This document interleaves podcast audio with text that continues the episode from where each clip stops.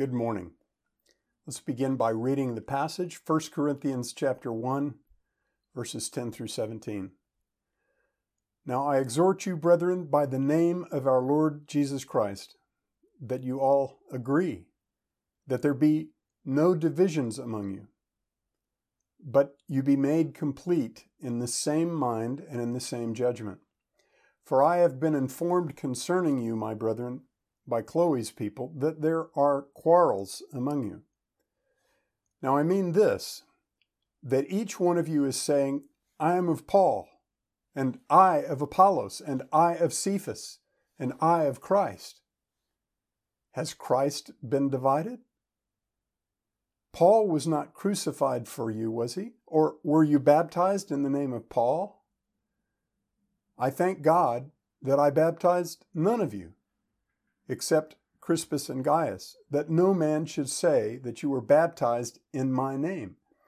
Now I did baptize also the household of Stephanas. Beyond that, I do not know whether I baptized any other. For Christ did not send me to baptize, but to preach the gospel, not in cleverness of speech, that the cross of Christ should not be made void. Pray with me. Dear Father, the exhortation that Paul presents to the Corinthians in this passage is as relevant to us today as it has ever been. Our participation in the advancement of the word of life is at issue here. So we ask that you would make us eager to receive what you have so graciously given to us through your servant Paul, and we ask it for Jesus' sake. Amen. We've talked a lot about the importance of Christian unity in recent weeks and months, and that exhortation is going to be front and center again this morning.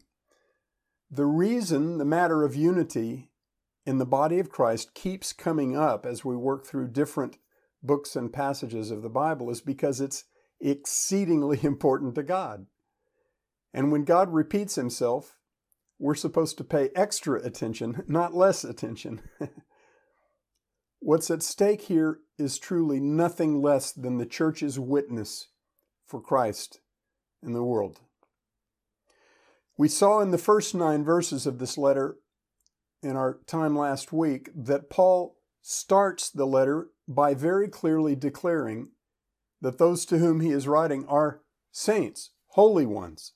They are those who have already been sanctified, made holy, set apart to God in Christ Jesus, purely by the grace of God. That same redeeming grace, according to Paul, that now assures them that God will confirm them to the end, blameless in the day of our Lord Jesus Christ. And Paul is, is careful to clarify that that powerful affirmation and assurance, along with everything else that he says in these letters, apply not only to the saints in Corinth, but to all who in every place call upon the name of our Lord Jesus Christ. Nine times in those first nine verses, Paul refers to Jesus as Christ. Six times he refers to him as Lord. And five times in those verses, he puts all three of those together, calling him our Lord Jesus Christ, the Lord Jesus Christ, or Jesus Christ our Lord. Now, if you listen through those first nine verses with your ears rather than reading them with your eyes, it's impossible not to be struck by that repetition. And it is not pointless repetition, it is strategic repetition. When God repeats himself through the writers of his word, we're supposed to pay attention. Now, in verse 10, having firmly established the identity, the calling, the position, and the destiny of his readers, of those to whom he's, he's writing this letter, and having very firmly established who is the cause of that redeemed identity, calling, position, and destiny, Paul begins the very long list of exhortations, rebukes, and instructions that are found in the rest of this letter by saying in verse 10 Now I exhort you, brethren, by the name of our Lord Jesus Christ. The word Christ is the Greek version of the Hebrew word Messiah. The constant declaration in the New Testament is that Jesus is the Christ, and that means that he is the long promised Son of God and King of Kings, foretold by the Old Testament prophets across dozens of generations. If you want a marvelous snapshot of what, what it means that Jesus is the Christ, the Messiah, the anointed King and Son of God, spend some time in Psalm 2. Psalm 2. And if you want a, a, a beautiful declaration of the promise that that same exalted servant of God is also the one and only Savior of mankind, spend some time in Isaiah 52, verse 13 through 53, verse 12. Those aren't the only passages to go to get those, those understandings, but, but those are both very powerful. I point all that out to make sure that we get how loaded the title Christ is. The word Lord, as it is continually applied to Jesus in the New Testament, means master, ruler, and God. It means that Jesus is the sovereign over his entire creation. To call upon the name of our Lord Jesus Christ means that we proclaim Jesus, we trust in Jesus as the Son of God and Lord of all creation, whose incarnation and sinless life and atoning death and glorious resurrection were promised long before he came to earth from heaven and fulfilled those many prophecies. To call upon the name of our Lord Jesus Christ is to confess who He is and what He has done, and to affirm Him as our own Savior and Master. And to exhort Christians by the name of our Lord Jesus Christ, as Paul now does, starting in verse 10, is to base those exhortations completely on that same worldview defining affirmation of who Jesus is and what Jesus has done. Why does all that matter? well, we live in a world that, that insists that real authority belongs only to the individual.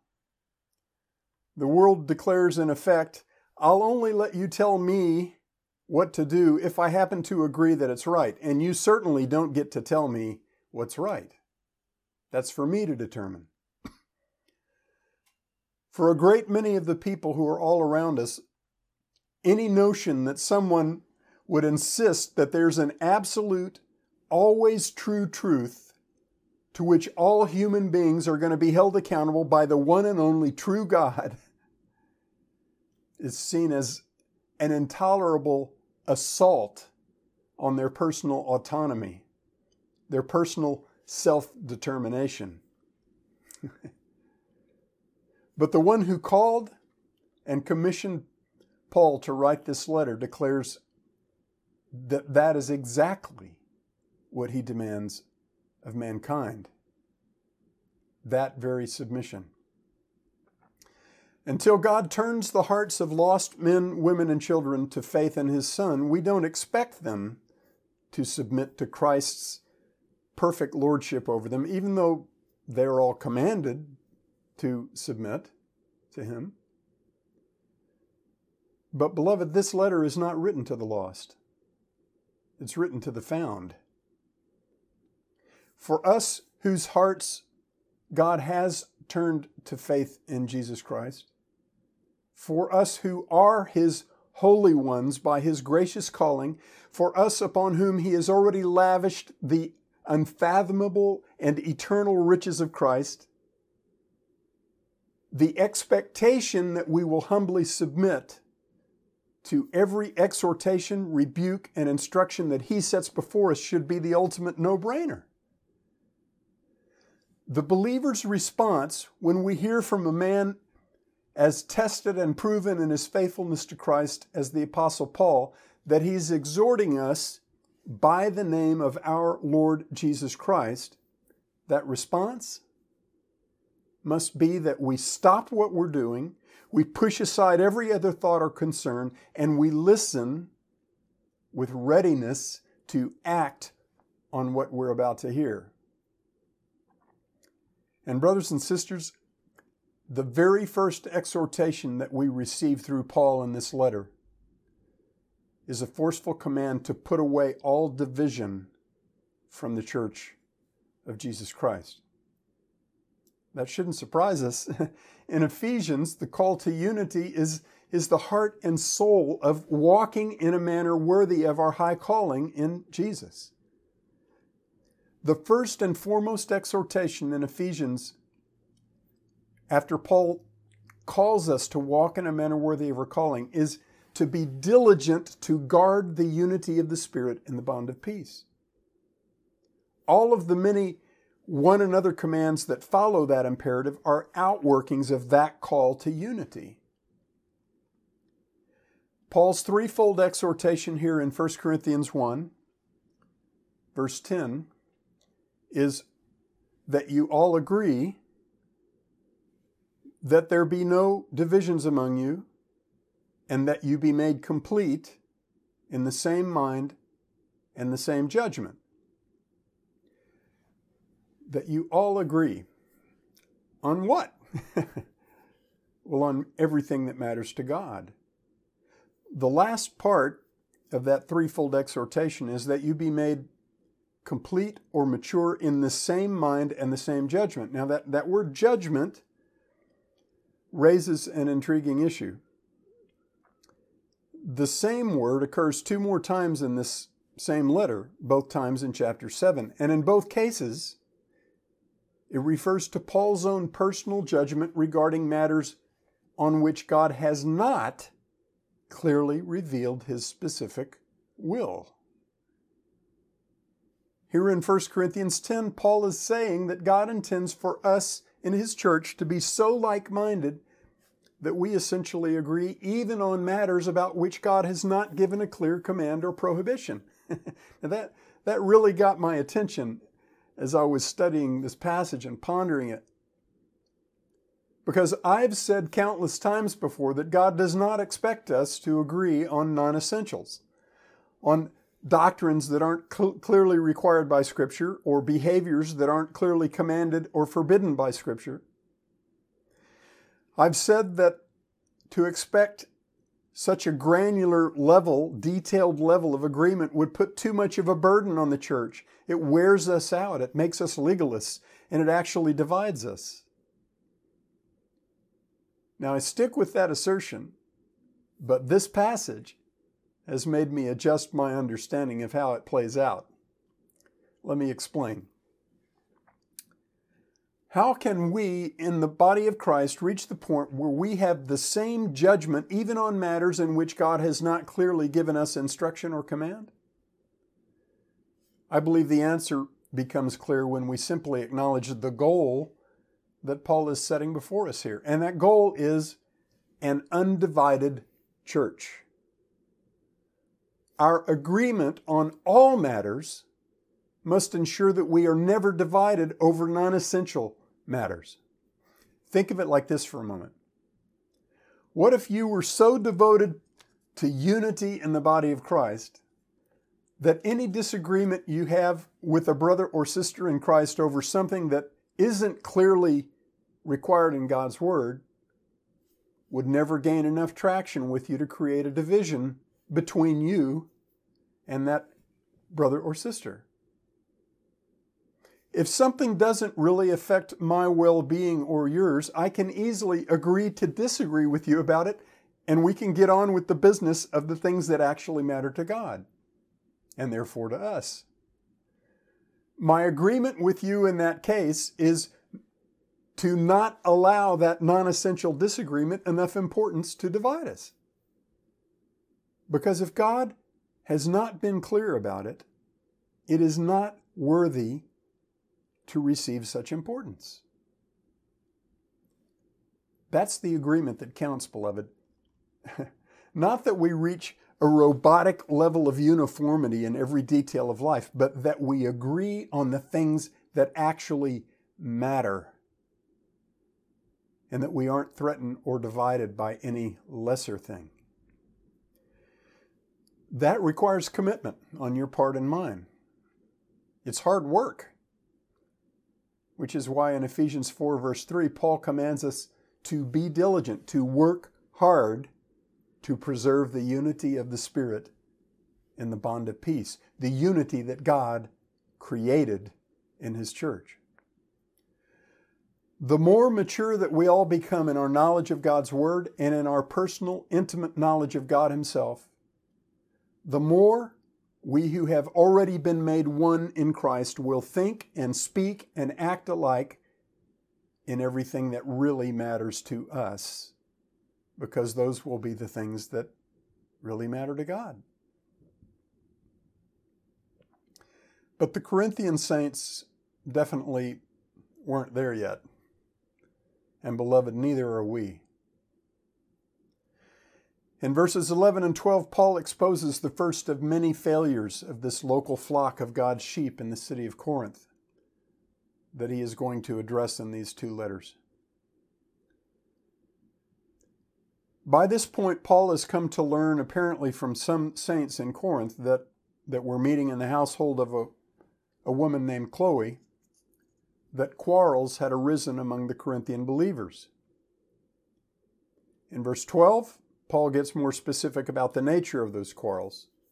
I'll read it again. He says, Now I mean this, that each one of you is saying, I am of Paul, I of Apollos, and I of Cephas that's another name for Peter. And I of Christ. The Corinthians were choosing up sides based on allegiances to men. The most predictable thing about allegiances to men is that they exalt men instead of God. and when you pull back the curtain on those man centered allegiances, the real focus of, of the exaltation is self. It's, it's the it's the person make, who's making the claim of allegiance is really exalting himself. Now, granted, the man that some of these Corinthian saints hung their hats on was Christ. Paul says, Some say, I am of Christ. That should be a good thing, right? But based on the nature of Paul's indictment here, I suspect that even the insistence by some of these saints that their only allegiance was to Christ was for self exalting reasons rather than for Christ exalting reasons. Something like this If you were following Jesus like I am, you wouldn't be listening to Paul. You'd be over here with the Jesus people. Verse 13 is vitally important. In that verse, Paul presents three short and very clarifying questions. Has Christ been divided? Paul was not crucified for you, was he? Or were you baptized in the name of Paul? The answer to all three questions is an emphatic no. Christ has not been divided. Paul was not crucified for us, and we were not baptized in the name of Paul. Let's take the questions one at a time. Has Christ been divided? In Ephesians chapter 2, this same Apostle Paul declared that as part of the unfathomable riches of Christ that God has showered upon every believer in Christ, we have all been made one new man in Christ. Whether Jew or Gentile, male or female, slave or free man, we are all now one. Every dividing wall that existed between us has been destroyed by Christ. Christ has created a miraculous unity, oneness in His church. We can't create that unity and we can't undo that unity because it is God's doing.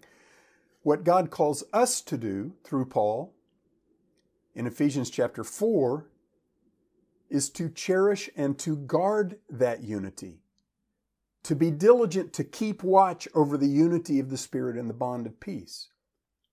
What we're really keep to keep watch over is our own hearts. so that, so that we don't work at cross purposes with God regarding that unity that He created.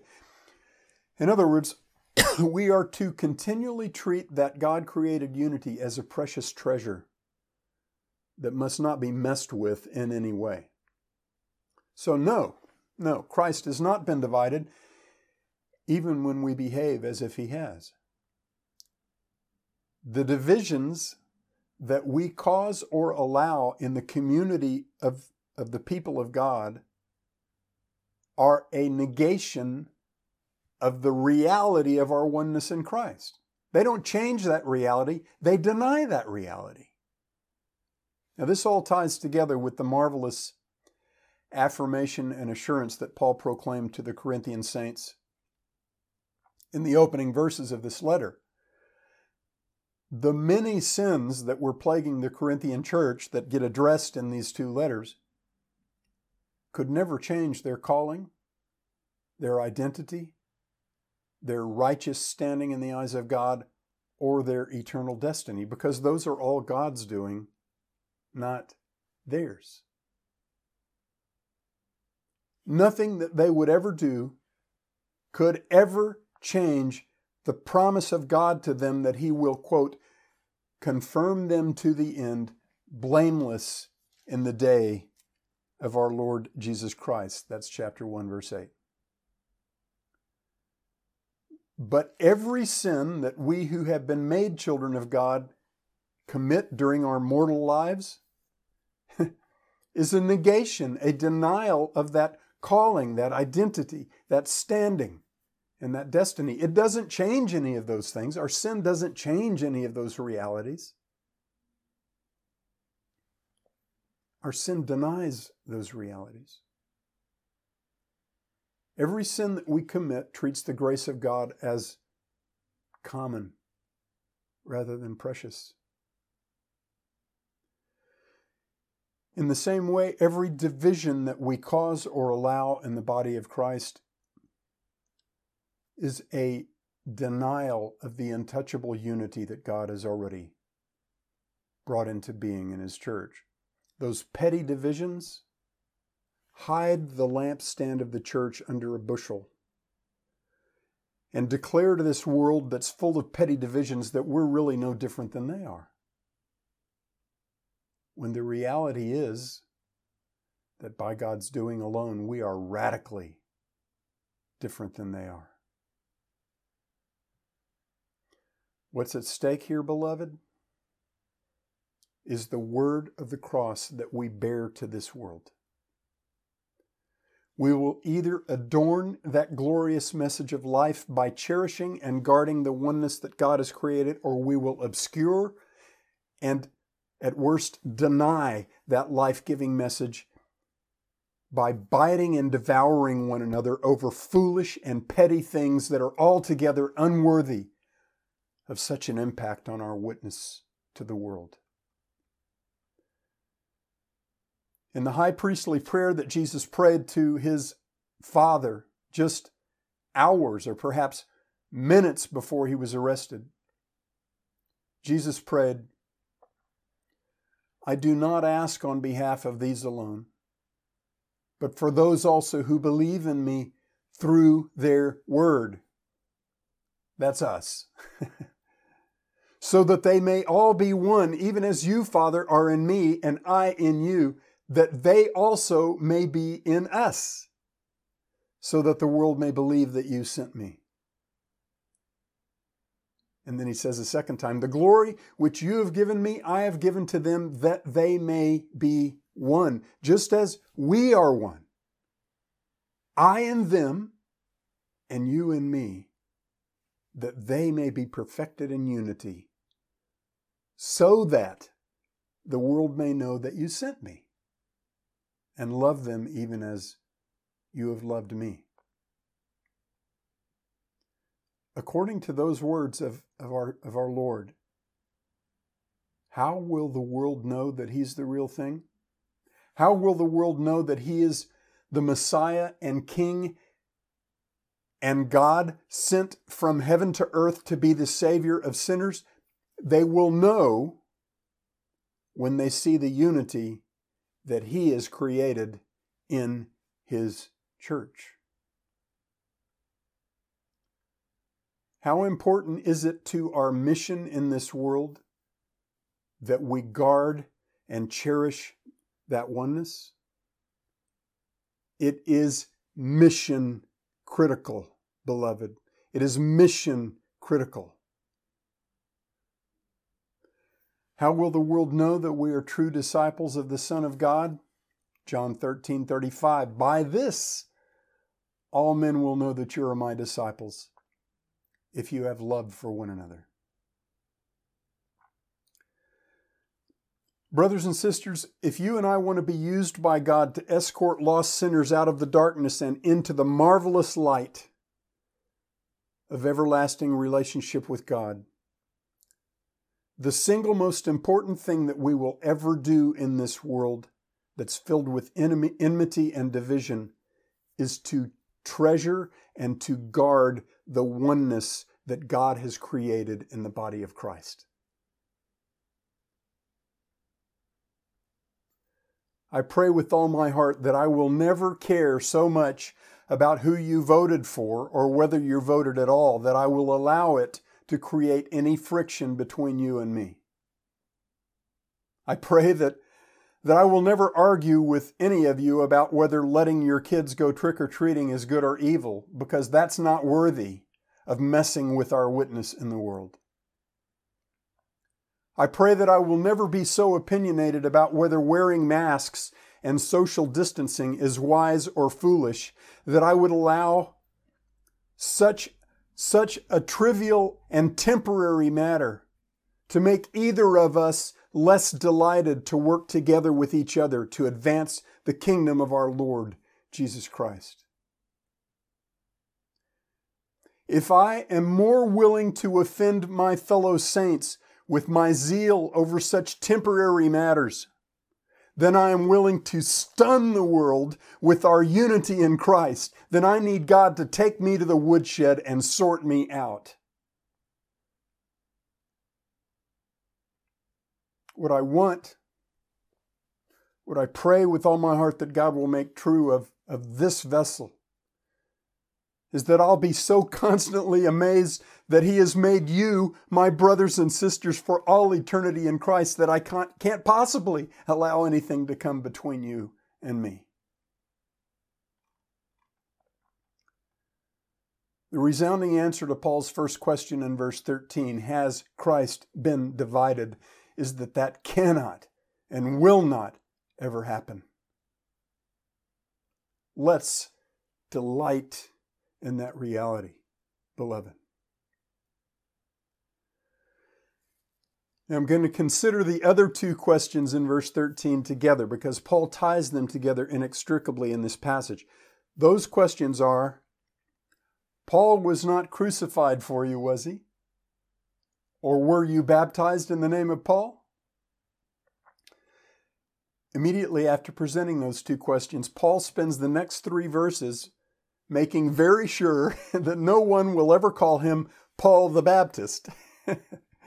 Instead, he makes a really large point out of how very few people he ever baptized.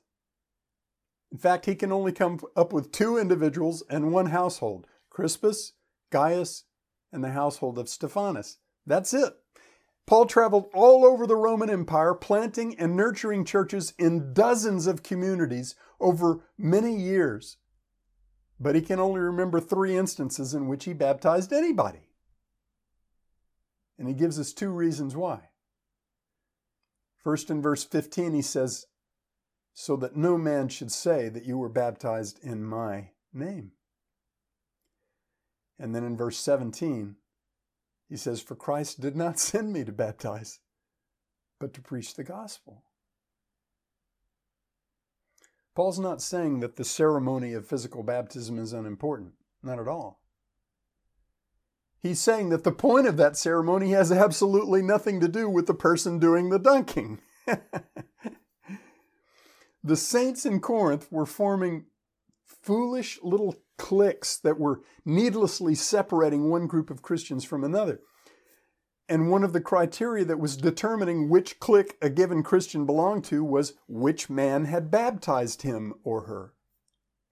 What was wrong with that? How about the fact that it's utterly and completely pointless? Doesn't matter who baptized you. If you say I gotta I gotta dance with the one that dunked me, God says doesn't matter who dunked you. What matters is in whose name you were baptized. In whose name. And that name is the same name that Paul has been obsessively focused on since the first verse of this letter. First verse of this letter. The name of our Lord, our Lord, not my Lord, our Lord, Jesus Christ. Why does Paul even bother to entertain this question of who was baptized by whom? Because it's it's what we love to call a teachable moment. and the teaching that he drives home here is the unbreakable connection between baptism and the cross of Christ. The three questions that he posed there in verse 13 Has Christ been divided? Paul was not crucified for you, was he? Or were you baptized in the name of Paul? The implied answer to the second and third questions, which is no, supplies the clear answer to the first question. No, Paul was not crucified for you. Jesus was. And no, you were not baptized in the name of Paul, you were baptized in the name of Jesus. So, no, Christ is not divided by your ridiculous factions, because the entire basis of those factions is that you have taken the precious truths that are true in Christ alone, and you've treated them as if they're somehow dependent on mere men. The real baptism that's pictured through the ceremony of baptism is all about the cross of Christ. According to what we actually know from God's Word, how many followers of Jesus did Jesus baptize during his first advent? The answer is none of them and all of them. If we're talking about the outward ceremony, none of them. There's no record of Jesus physically baptizing anybody. If we're talking about the inward reality to which the ceremony of baptism points, Jesus and only Jesus baptized every believer in Christ in every generation of his church. Three times in John chapter 1, John the Baptist says that the baptism that God had commissioned him to perform was baptism, quote, in water. That's John 126, 131, and 133. That's chapter 1, verse 26, 31, and 33. But in, in verses 32 to 33, after seeing Jesus, John says, I have seen the Spirit descending as a dove out of heaven, and he remained on him. I did not recognize him. But he who sent me to baptize in water said to me, he upon whom you see the Spirit descending and remaining upon him, this is the one who baptizes in the Holy Spirit. And then John says, And I have seen and have borne witness that this is the Son of God. The baptism of John was a symbol of the cleansing that God's word promised to those who come to God in humble contrition turning from their sinful rebellion against God back to God. Psalm 51 is a great declaration of that cleansing, that renewal of relationship and fellowship that God grants to those who come to Him in humble, contrite repentance. But Psalm 51 does not reveal the basis upon which that promised cleansing comes to those who turn to God. Christ is that basis. The baptism of John, just like the proclamation of John, pointed forward to the one who makes that promised cleansing a reality for all who trust in him alone. John's baptism pointed to the one who is the very cause of our redemption and restoration to the living God. the one who baptizes not merely in water, but in the indwelling Holy Spirit. What's at issue here, beloved, is the word of the cross. Baptism is about the crucifixion and resurrection of Jesus and what that completed work of Christ has accomplished for everyone who trusts not in men, but in Jesus alone. Physical baptism doesn't seal your connection with the person who performed the ceremony. It proclaims your personal participation in the death and resurrection of the one in whose name you were baptized. That's what Paul declares in Romans chapter 6. He says that when a person comes to faith in Jesus, that person is baptized into Christ identified with Christ both in the likeness of his death and in the likeness of his resurrection from the dead. The ceremony of baptism proclaims to the world that God has so pervasively united us with Christ that it is as if we had been there when Jesus was crucified and, and resurrected. Not merely with him, but in him. Romans 6, verse 11 is the first command in that chapter. It says, Therefore, in other words, because you have died with Christ and you have been raised with him to newness of life, reckon yourselves to be dead to sin and alive to God. That means count it as, count it as true of yourselves that you are dead to sin and alive to God. Why? Because it's true. Because it's true for all who have trusted in Christ. This, the ceremony of baptism doesn't create, again, a special connection between me and the one who dunked me. It proclaims my identification with Christ alone. Point made. All right. The last thing I want to deal with is what Paul says in the second half of verse 17. And that is, it's not the messenger, it's the message that matters. The last verse of this passage points out this one additional piece of what was causing factions in the church of Corinth, and it's exceedingly important that we pay attention to this verse. Paul says, here's the whole verse Paul, For Christ did not send me to baptize, but to preach the gospel. And then listen, not in cleverness of speech, that the cross of Christ should not be made void. That verse sets the stage for what Paul is going to say in the rest of chapter 1 and in much of chapters 2 and 3. So we're going to see this point again. The second point of division among the saints in Corinth was the eloquence of the teachers that had proclaimed the word of the cross to them. Now, the problem here was is, not that one of those teachers was proclaiming a different message than the other. Paul, Peter, Apollos, and Jesus had not preached four different gospels. The schisms in, the, in Corinth were not over different teachings, they were over which teacher had the best skills. this was a common hang up in the Roman culture, which had arisen through the conquest of Greece.